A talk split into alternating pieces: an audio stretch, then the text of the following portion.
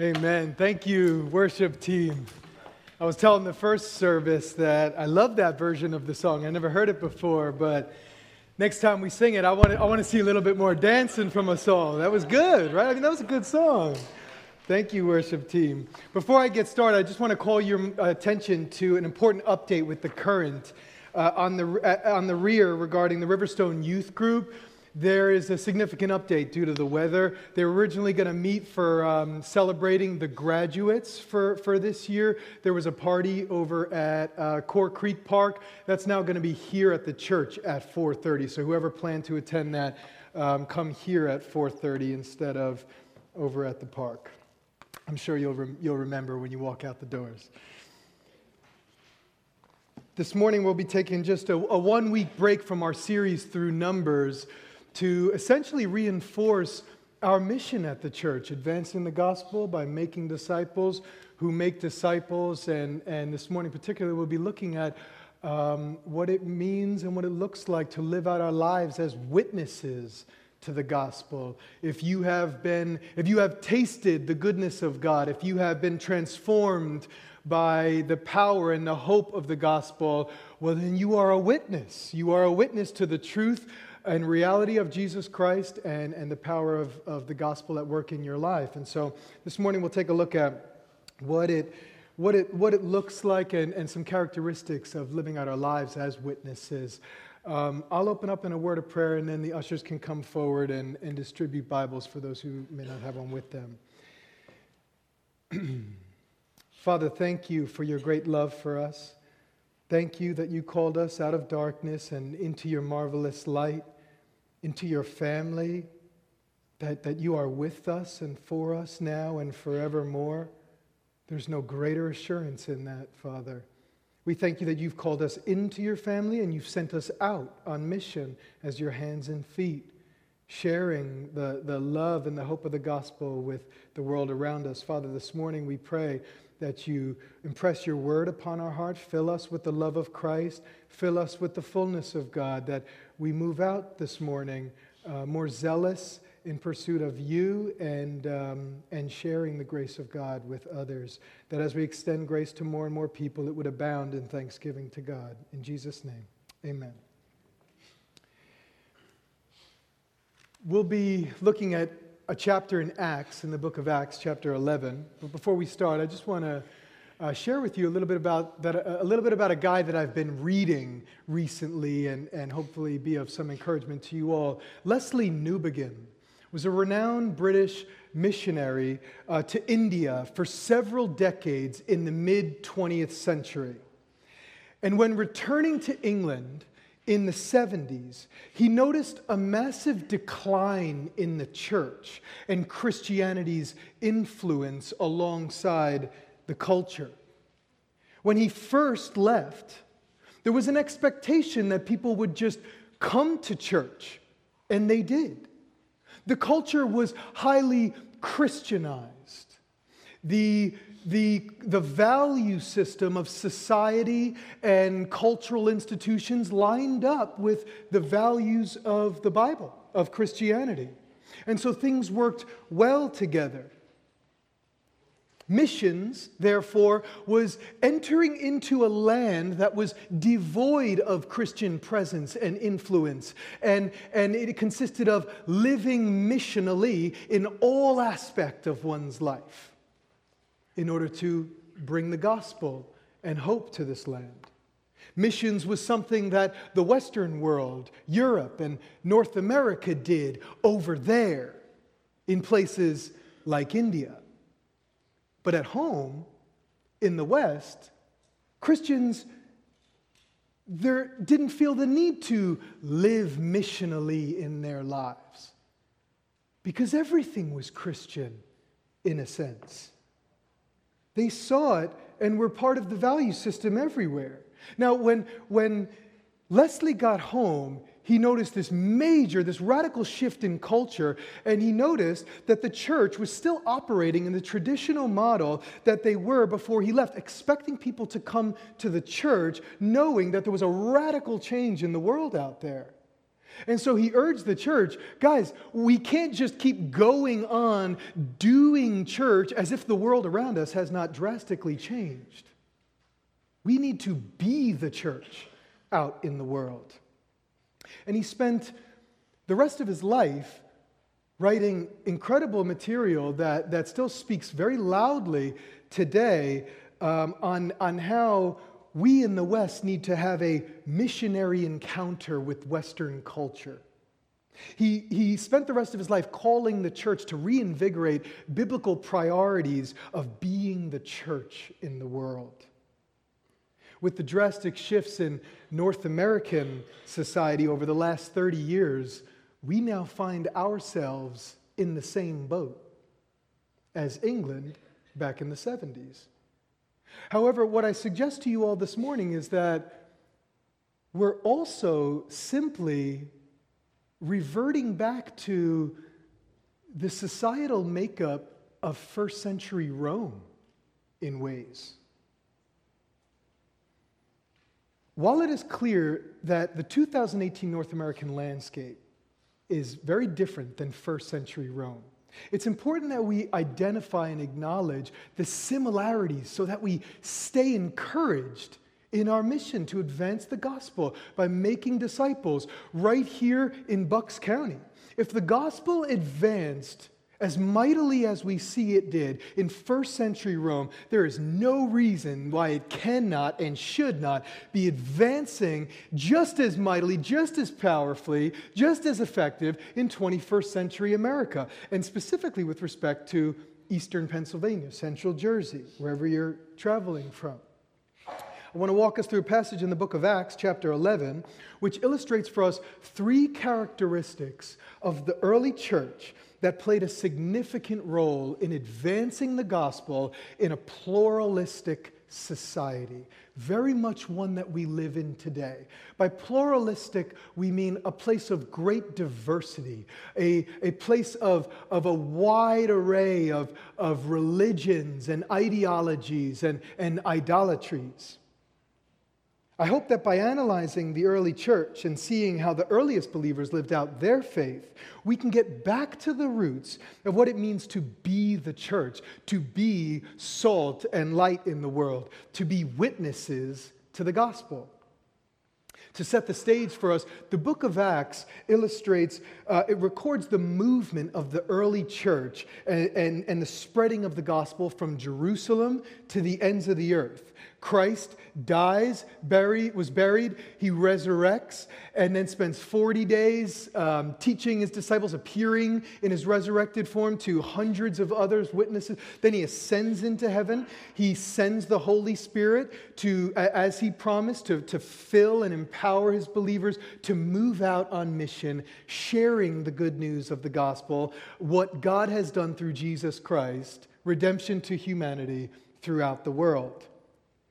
Starting in Jerusalem, the believers saturate the city with, with, with sharing the good news of what just happened. And they're faced with heavy opposition. One man in particular, Saul, before his conversion to Christ, uh, and, and, and we, see him, we know him as the Apostle Paul, um, just endorsed the stoning of the first documented Christian martyr, Stephen, a man full of faith and of the Holy Spirit. And scripture tells us that after the stoning of Stephen, a great persecution arose in, in, among the Christians and forced them out of Jerusalem.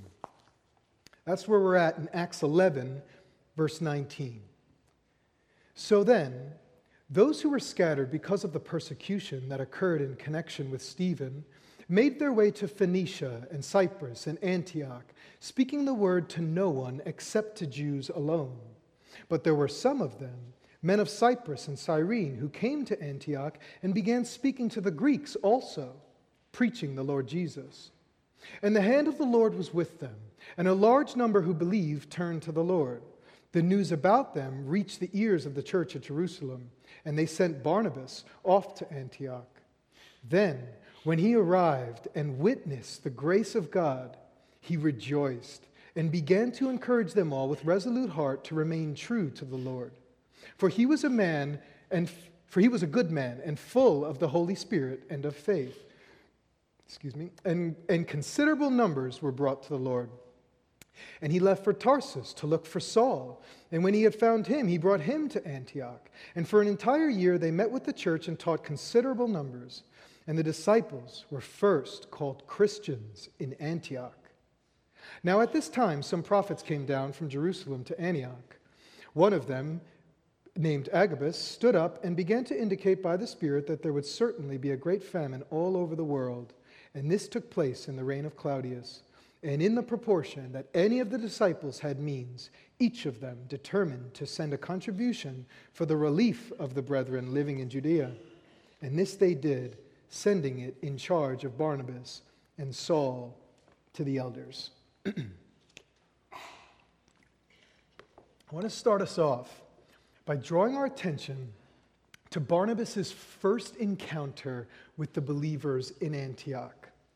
Verse 23 tells us when he arrived, he witnessed the grace of God and rejoiced. How do you witness the grace of God? What does it look like? What did he see that made him rejoice? He saw the living body of Christ living out their lives as the living body of Christ. He saw the church, the, the radiating as, as the manifold wisdom of God. He saw the church, God's masterpiece, on display in all its glory and beauty. John 17 says, I have, this is Jesus praying to God the Father before he leaves the, the before he, he leaves the disciples, uh, before his crucifixion. He says, I have sanctified myself for them. I have been glorified in them. When people look at the church, they should see Jesus. This is important to acknowledge because that's our function in the world, namely to display the glory and the grace of God in Jesus Christ. And this can be hard to see today, 2,000 years later, after years and ages of, of church cultural developments and societal shifts. The, the, the true nature and function of the church can be covered up in a sense. It's like, it's like going to, to Israel and, and, and, and trying to see the original temple. Yeah, there's a lot to see. There sure is, but it's still kind of hard to picture what it looked like in all its beauty, in its perfection, because it's been kind of changed, eroded in some ways because, from the natural elements. So I want us to look at how the early church in this passage lived out their calling and purpose. How is it that they were so fruitful in their lives? What about them was so attractive, so beautiful that, that large numbers were added? Considerable numbers, we just read. The first characteristic of these believers we see is that they were an evangelizing community. They were an evangelizing community. In the first few verses, 19 to 21, the first thing we see is the relocation of these relatively new Jewish believers to new cities to make their dwelling. The early Christians were speaking the word, which, as we see, consisted of preaching the Lord Jesus, specifically to those who had a foundation in their understanding of God and the Messiah, the Jews. But some of them, some of them began preaching the Lord Jesus to the Greeks also. Now it's important that we, that we make that we understand the, the difference here between Jew and Greek. Although there is an ethnic distinction between Jew and Greek, these two categories also represent religious and irreligious people, as we see in Romans 1 and 2. So the Greeks, as we see here, can also include Gentiles, pagans, uh, immoral, godless people. Now, what were the believers doing? The text says preaching. But don't restrict the illustration to what I'm doing formally before you now. The Greek word for preaching is euangelizo. And, and I, often I don't find it of any much significant value to, to teach on isolated individual Greek or Hebrew words, but I want you to see the direct connection. It's the word by which we get the word evangelize, euangelizo. It, it literally means to gospelize, quite simply to share the good news of what Jesus has done. Sharing the gospel. That's evangelism. And what's important to note is who is evangelizing? Who is it that's sharing the good news of Jesus Christ, that's bringing in large numbers of, fa- of people to the faith? Those. Some of them. Unnamed nobodies unnamed nobodies who have certainly who certainly have their names written in heaven. Faithful, unnamed nobodies who certainly have received their, com- their commendation as they've entered into the presence of Christ. Paul and Barnabas, it's important that we recognize this in this passage. Paul and Barnabas only organized and further encouraged that which was already being done. This message, this sermon is not about Paul and Barnabas, it's about the unnamed ones. And we should take great comfort in this to see the fruit of the Lord through the laity. It's important that we acknowledge this because, as Michael Green notes in his book Evangelism in the Early Church, he says Christianity's explosive growth was in reality accomplished by means of informal missionaries, the Christian lay people, the scattered saints in the world, through informal interactions and conversations. That's what gave way to the spontaneous growth and expansion that we see in Acts, not through the trained formal preachers and evangelists. The early church engaged their friends, their families, their co workers, those in their schools, in the marketplaces. They did it naturally, they did it enthusiastically.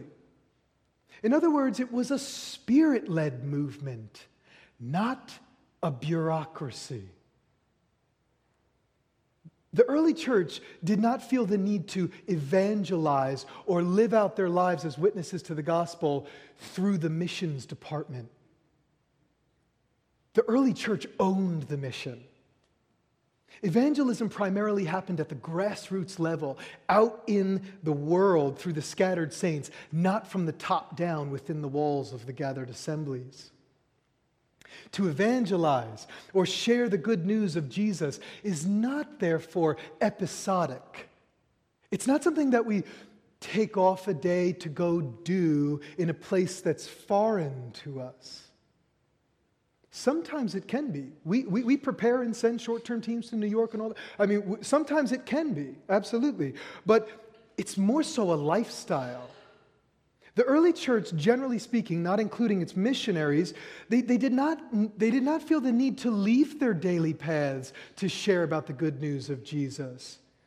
They opened their eyes with a keen sensitivity of those around them and maximized their daily paths, their workplaces, their schools, their marketplaces, their, their, their, their journeys to and from to reach those and influence those around them with the good news of the gospel. Now, throughout the New Testament, it's clear that evangelism or sharing the good news of Jesus has a priority over all other aspects of a believer's life. And I'll explain this. This is because the essence of Christianity is good news. Christianity, at its core, is about a phenomenological event.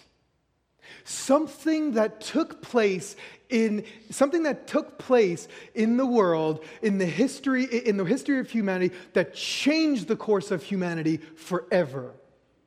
Namely the death and resurrection of Jesus. Christianity is about a message of who Jesus is and what he has done for us the, the transformed life, the life poured out in, in deeds of service, um, the pursuit of holiness and Christ like maturity, all that flows out of what Jesus did 2,000 years ago on the cross. Do we understand that? It's about an event.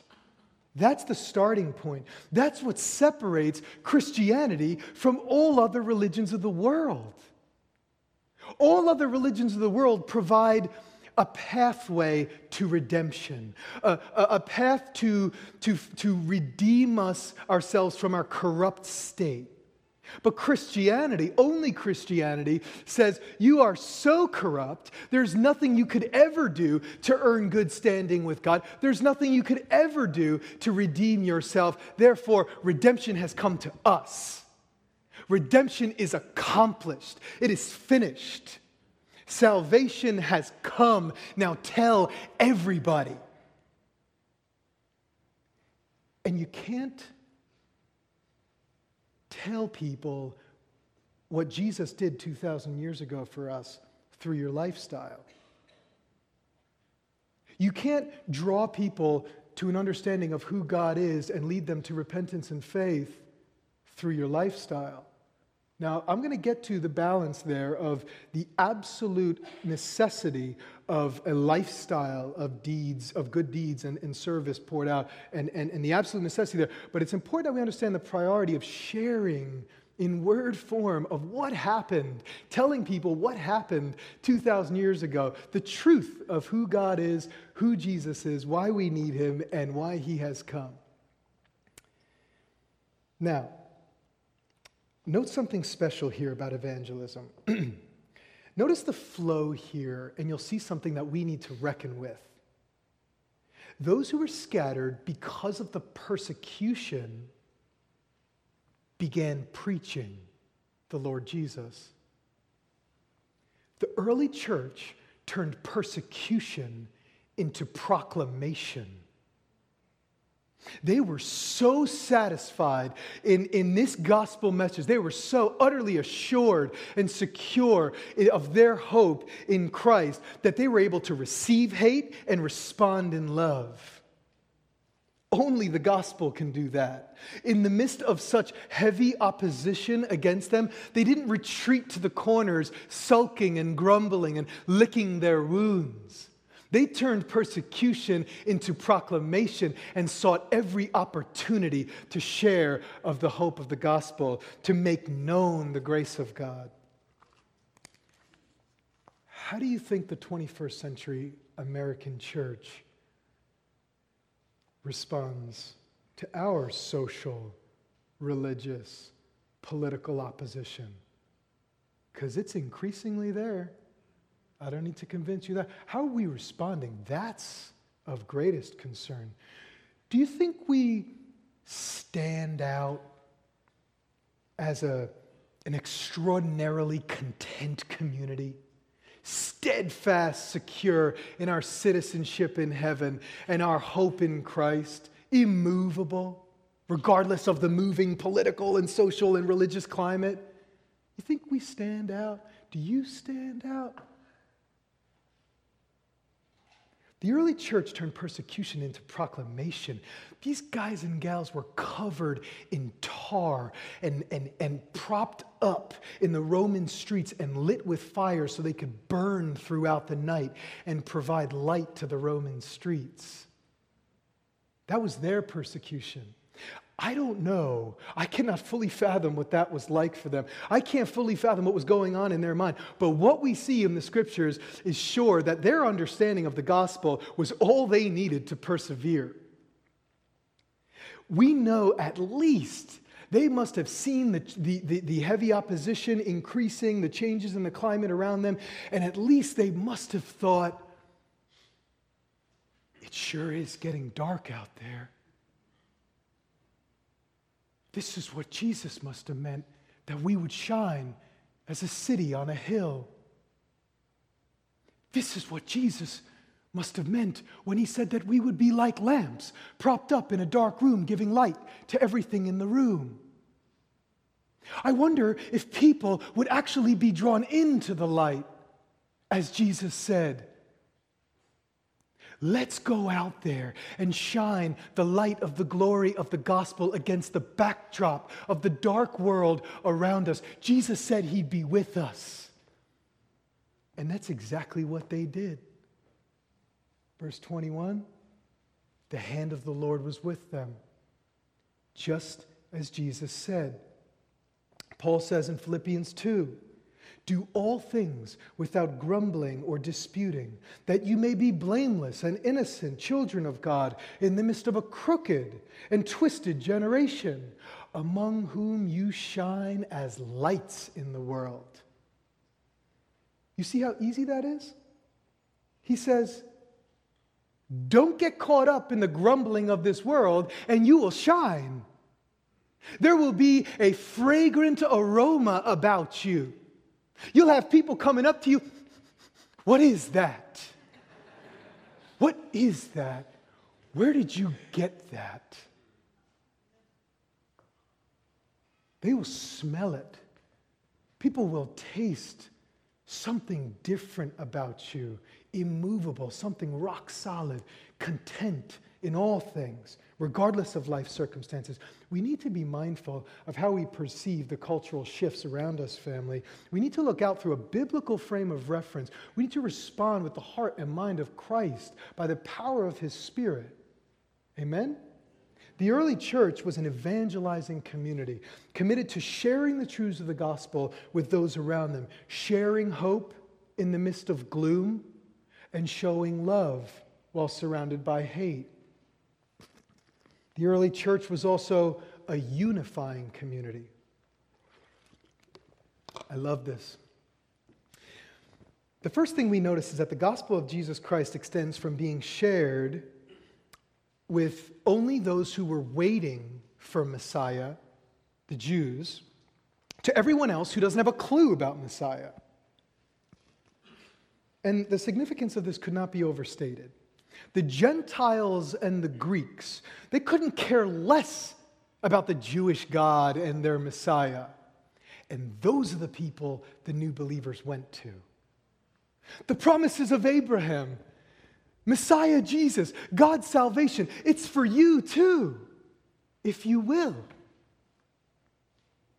The Jews were always told that they would be a light to the nations, and here we see it. It's actually happening for the first time after the resurrection of Christ being sent out. The chasm, the gospel has bridged the chasm between Jew and Gentile, and it is so appealing, so attractive, and Christ has that effect on people that large numbers were being drawn in. And it gets even better. I had to do a little research here. I hope you'd be blessed by, by the discovery, and it would only enrich our understanding all the more. The city of Antioch, okay, that's where we're talking about right here, was built around 330 BC by one of Alexander the Great's generals, Seleucus Nicanor, who named the city after his father, Antiochus. Antioch was the capital of Syria, now in modern day Turkey. Antioch grew to become the third largest city in the Roman Empire, next to Rome and Alexandria, with a population of over 500,000 residents. It was also conveniently and strategically built and placed right off the Mediterranean Sea. Uh, to the north and, and, northwest, you have Rome and Greece. To the, to, the, to the east, you have Asia. To the south, you have Africa, making it a great center for trade. Also, making this city the, one of the, the, the most ethnically and culturally diverse cities in the world. What's important for our understanding this morning is like all cities back then, Antioch was built with a strong wall around the city to protect its inhabitant, inhabitants from outsiders. But Seleucus also knew what type of city this would be. Seleucus knew that this city would draw people from all over the world seeking prosperity and security. And so, what did he do? Eventually, there were walls that were built, that needed to be built within the city, walls within walls. Why? There were to, to separate people from one another. There were Jews, Greeks, Persians, Indians, Africans that all needed to be protected from one another inside a protected city. Why?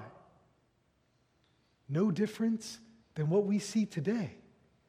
Every ethnic, cultural group views itself in one way or another as superior to others.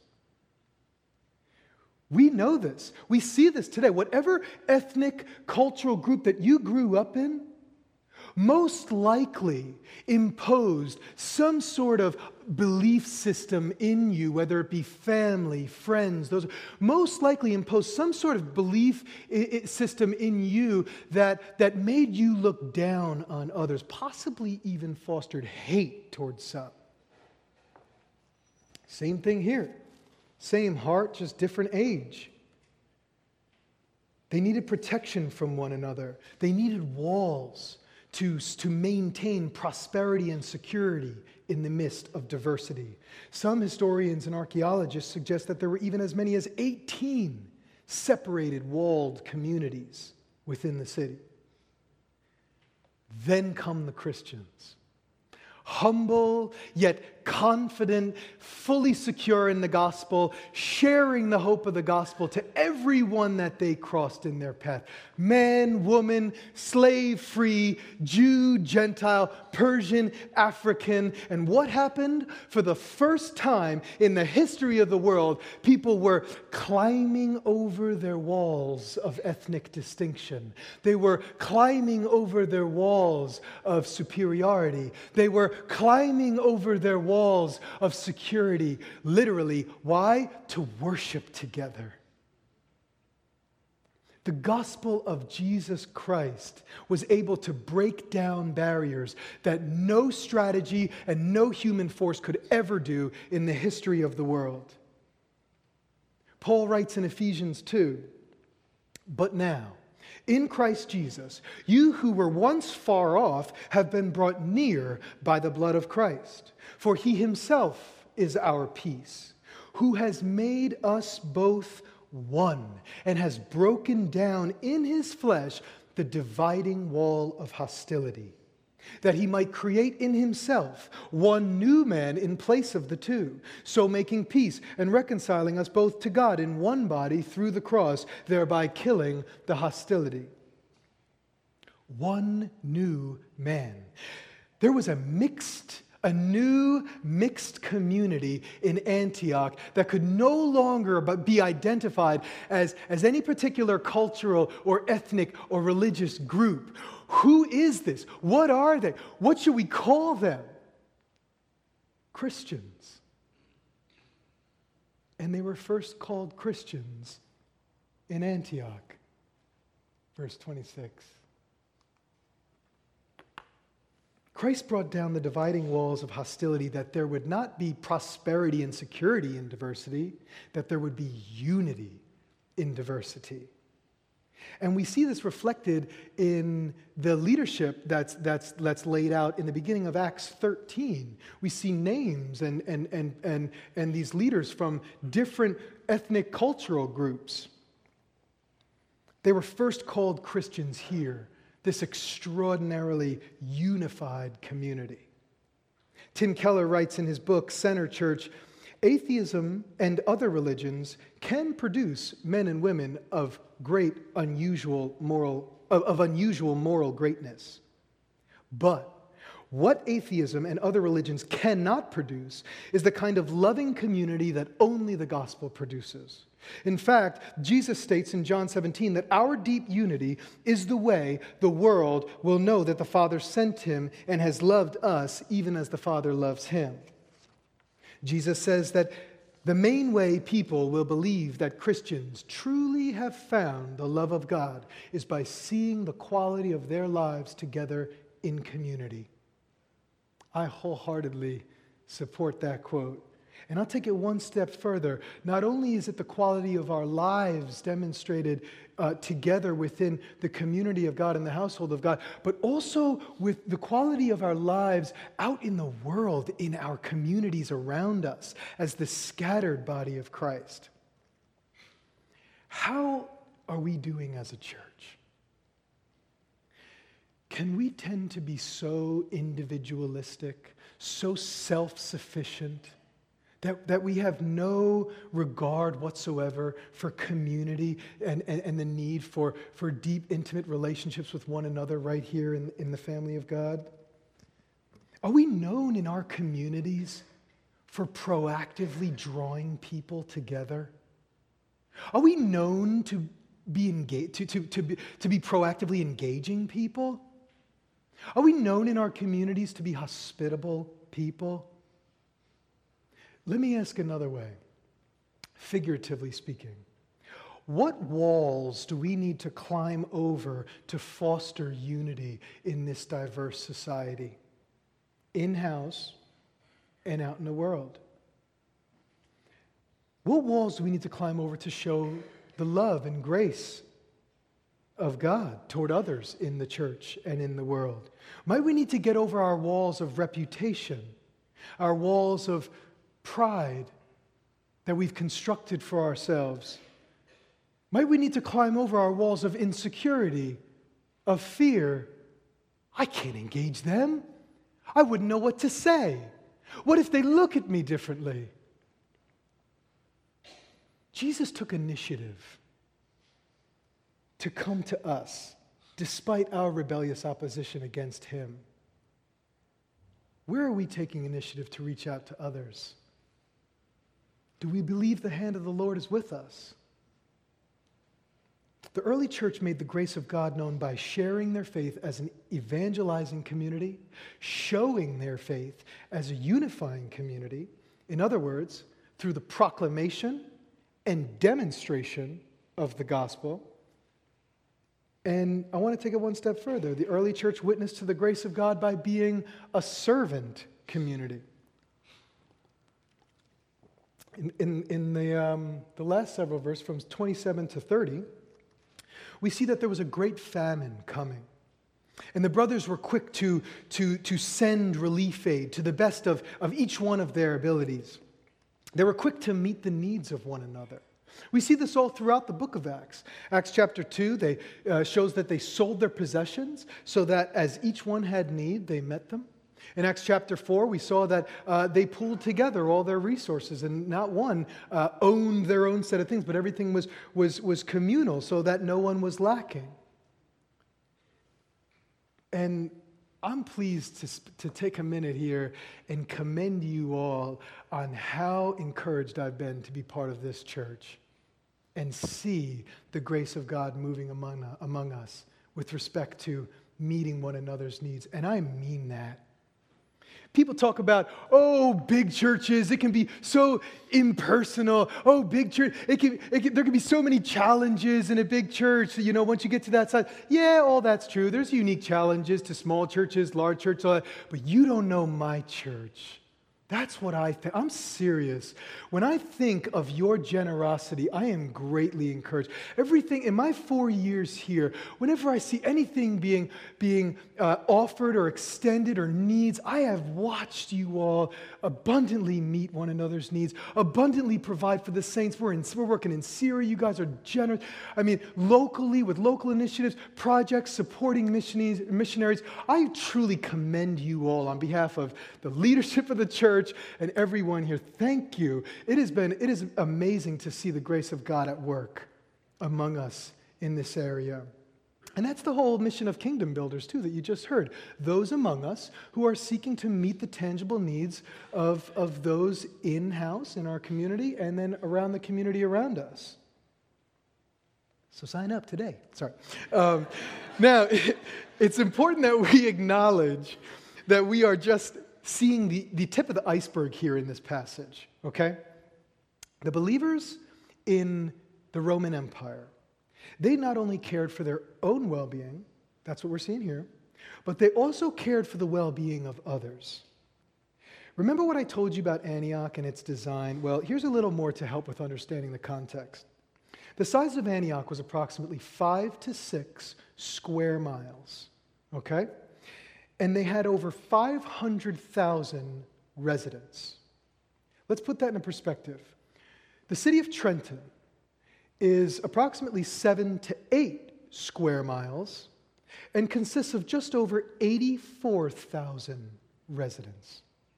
That makes Antioch two square miles smaller than Trenton with over six times the amount of people. Oh, and no toilets, no sanitation like we have today, no social services like we have today. The Roman Empire, although far advanced in its civilization of people, was incredibly weak when it came to the weak. The sick and elderly were left to wither and die. No hospitals, no clinics to provide care. Children, especially girls, were left in the streets to die. There was no motive to care for the weak. Why should they? They only deplete our resources. So they thought and felt. As you could imagine, sickness, death, and decay was overwhelming for these cities, but not for the Christians. Those sick and rejected, left for dead, Christians brought into their homes to nurse and bring about healing. Children abandoned, Christians brought under their wings. To foreigners and strangers, Christians welcomed. To widows, Christians served. They astounded Roman leaders in this age. They've never seen anything like this before. I read one letter uh, from the first century governor uh, Pliny writing to Emperor Trajan out of Bithynia, uh, an area in, in Asia Minor, and he's, and he's writing, I don't know what to do with these Christians. They're spreading like wildfire. They gather together every morning, they, they, they, they, they eat together, they, they worship Jesus as, as a God, and, and, and then they go out into the community and, and, they, and they meet the needs of everyone.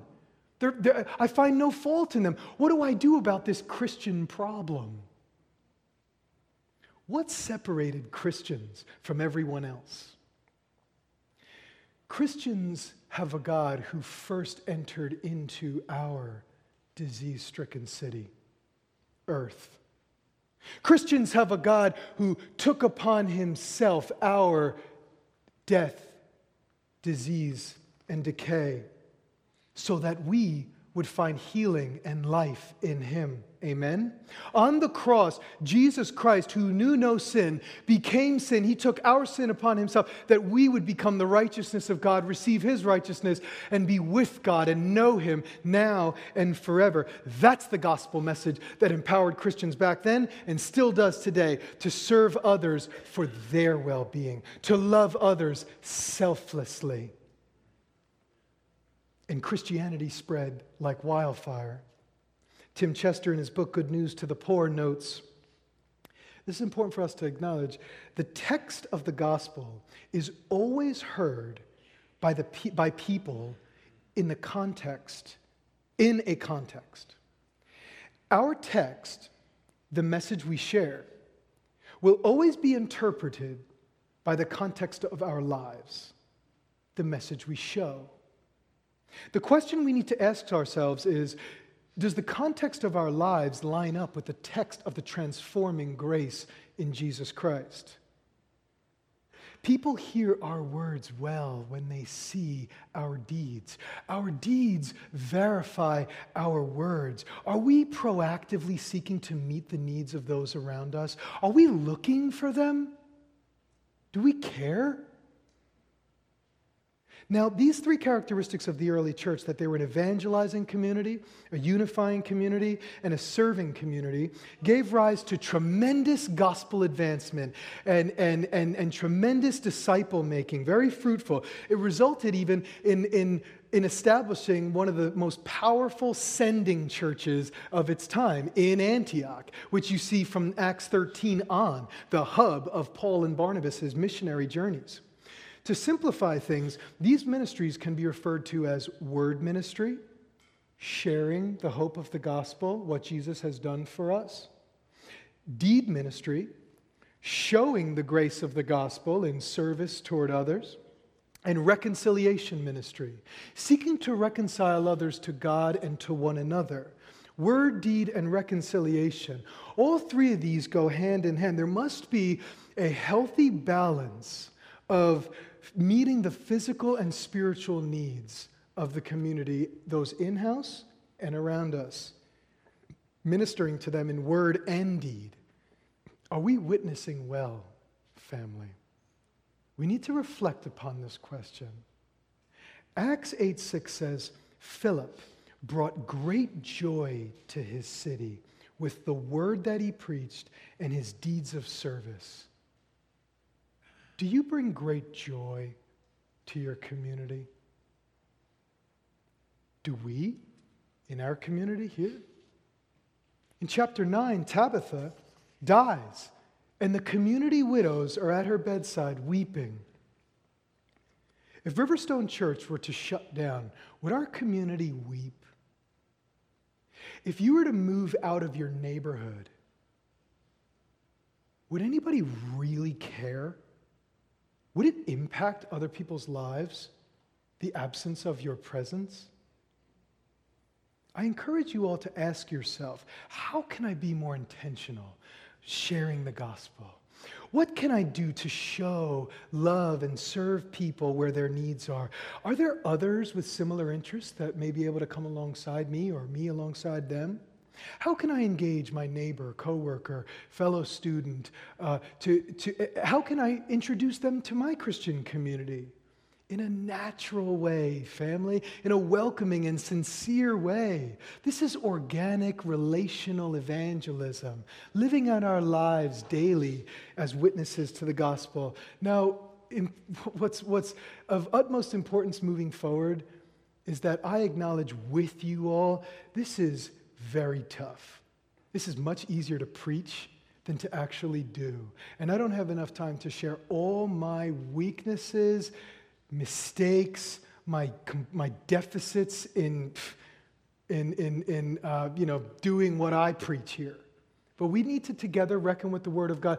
And, and today marks an important um, uh, you know, uh, point in, in our church together because I want to present to you all using this text as an understanding of living out our lives um, as witnesses to the gospel in word, deed, seeking to reconcile the world to God and to one another.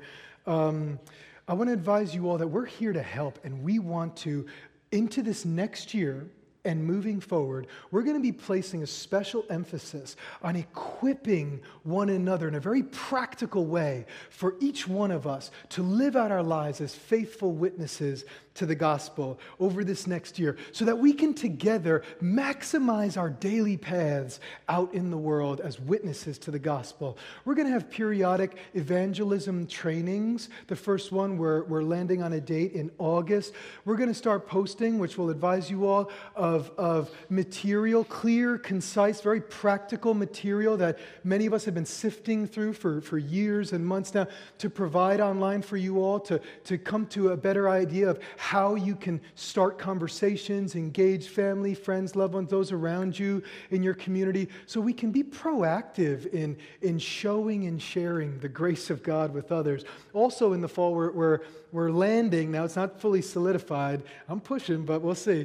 Um, uh, we're, we're thinking about having a podcast a podcast starting in the fall, in house podcast, no more than 15 minute long episodes, where there'll be some teaching and, and training to help us, you know, learn on how to engage and live out our lives in word and deed well, but also utilizing you all, because some of you are doing it very well. Some of you are, are faithfully pouring out your lives in deeds, of, in deeds of service to the poor and the communities around you or, or those in need. Some of you are faithfully preaching the gospel in, in all your paths and maximizing your paths.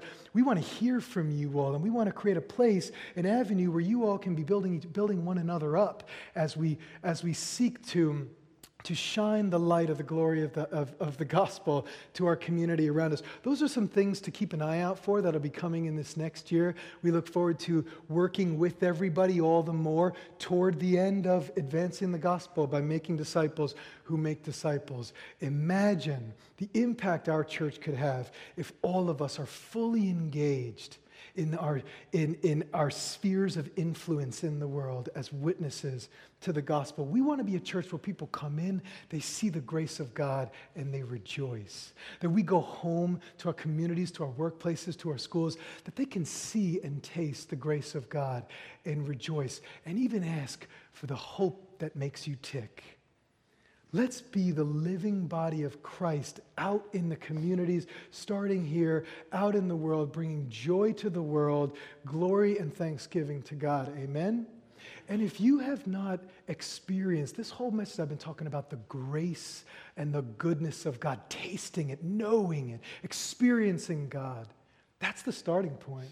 If you don't know God and have not yet come to an understanding of who Jesus really is and what he's done for you and, and, don't, and, and are not filled with the joy of the Lord and the peace of God, we invite you to ask someone around you. We'd be happy to share with you what, what it means to follow Christ and, and what next steps could be. Also, come see one of us, pastors, ushers, anyone around, okay? Let's say a word of prayer and, and let's move out this week um, as agents of peace and blessing in the world. Father, thank you for your word, for the early church that you've preserved for us to see and hear of their words and how they live their lives. Thank you that we can measure our lives accordingly and that we have very tangible. Um, characteristics for us to seek to grow in. And we need that, Father. We need the power of your Spirit at work in us. We need one another to build each other up. And we pray that you fill us all with the love of Christ, that the love of Christ be, be that which compels us to move out in the world in zealous pursuit of, of you and, and a lost world, a hurting world that desperately needs the healing and the hope and the redeeming, transforming power of the gospel, Father. Send us out that we be a blessing to the community for your, for your great name's sake. In Jesus' name, amen. Thank you.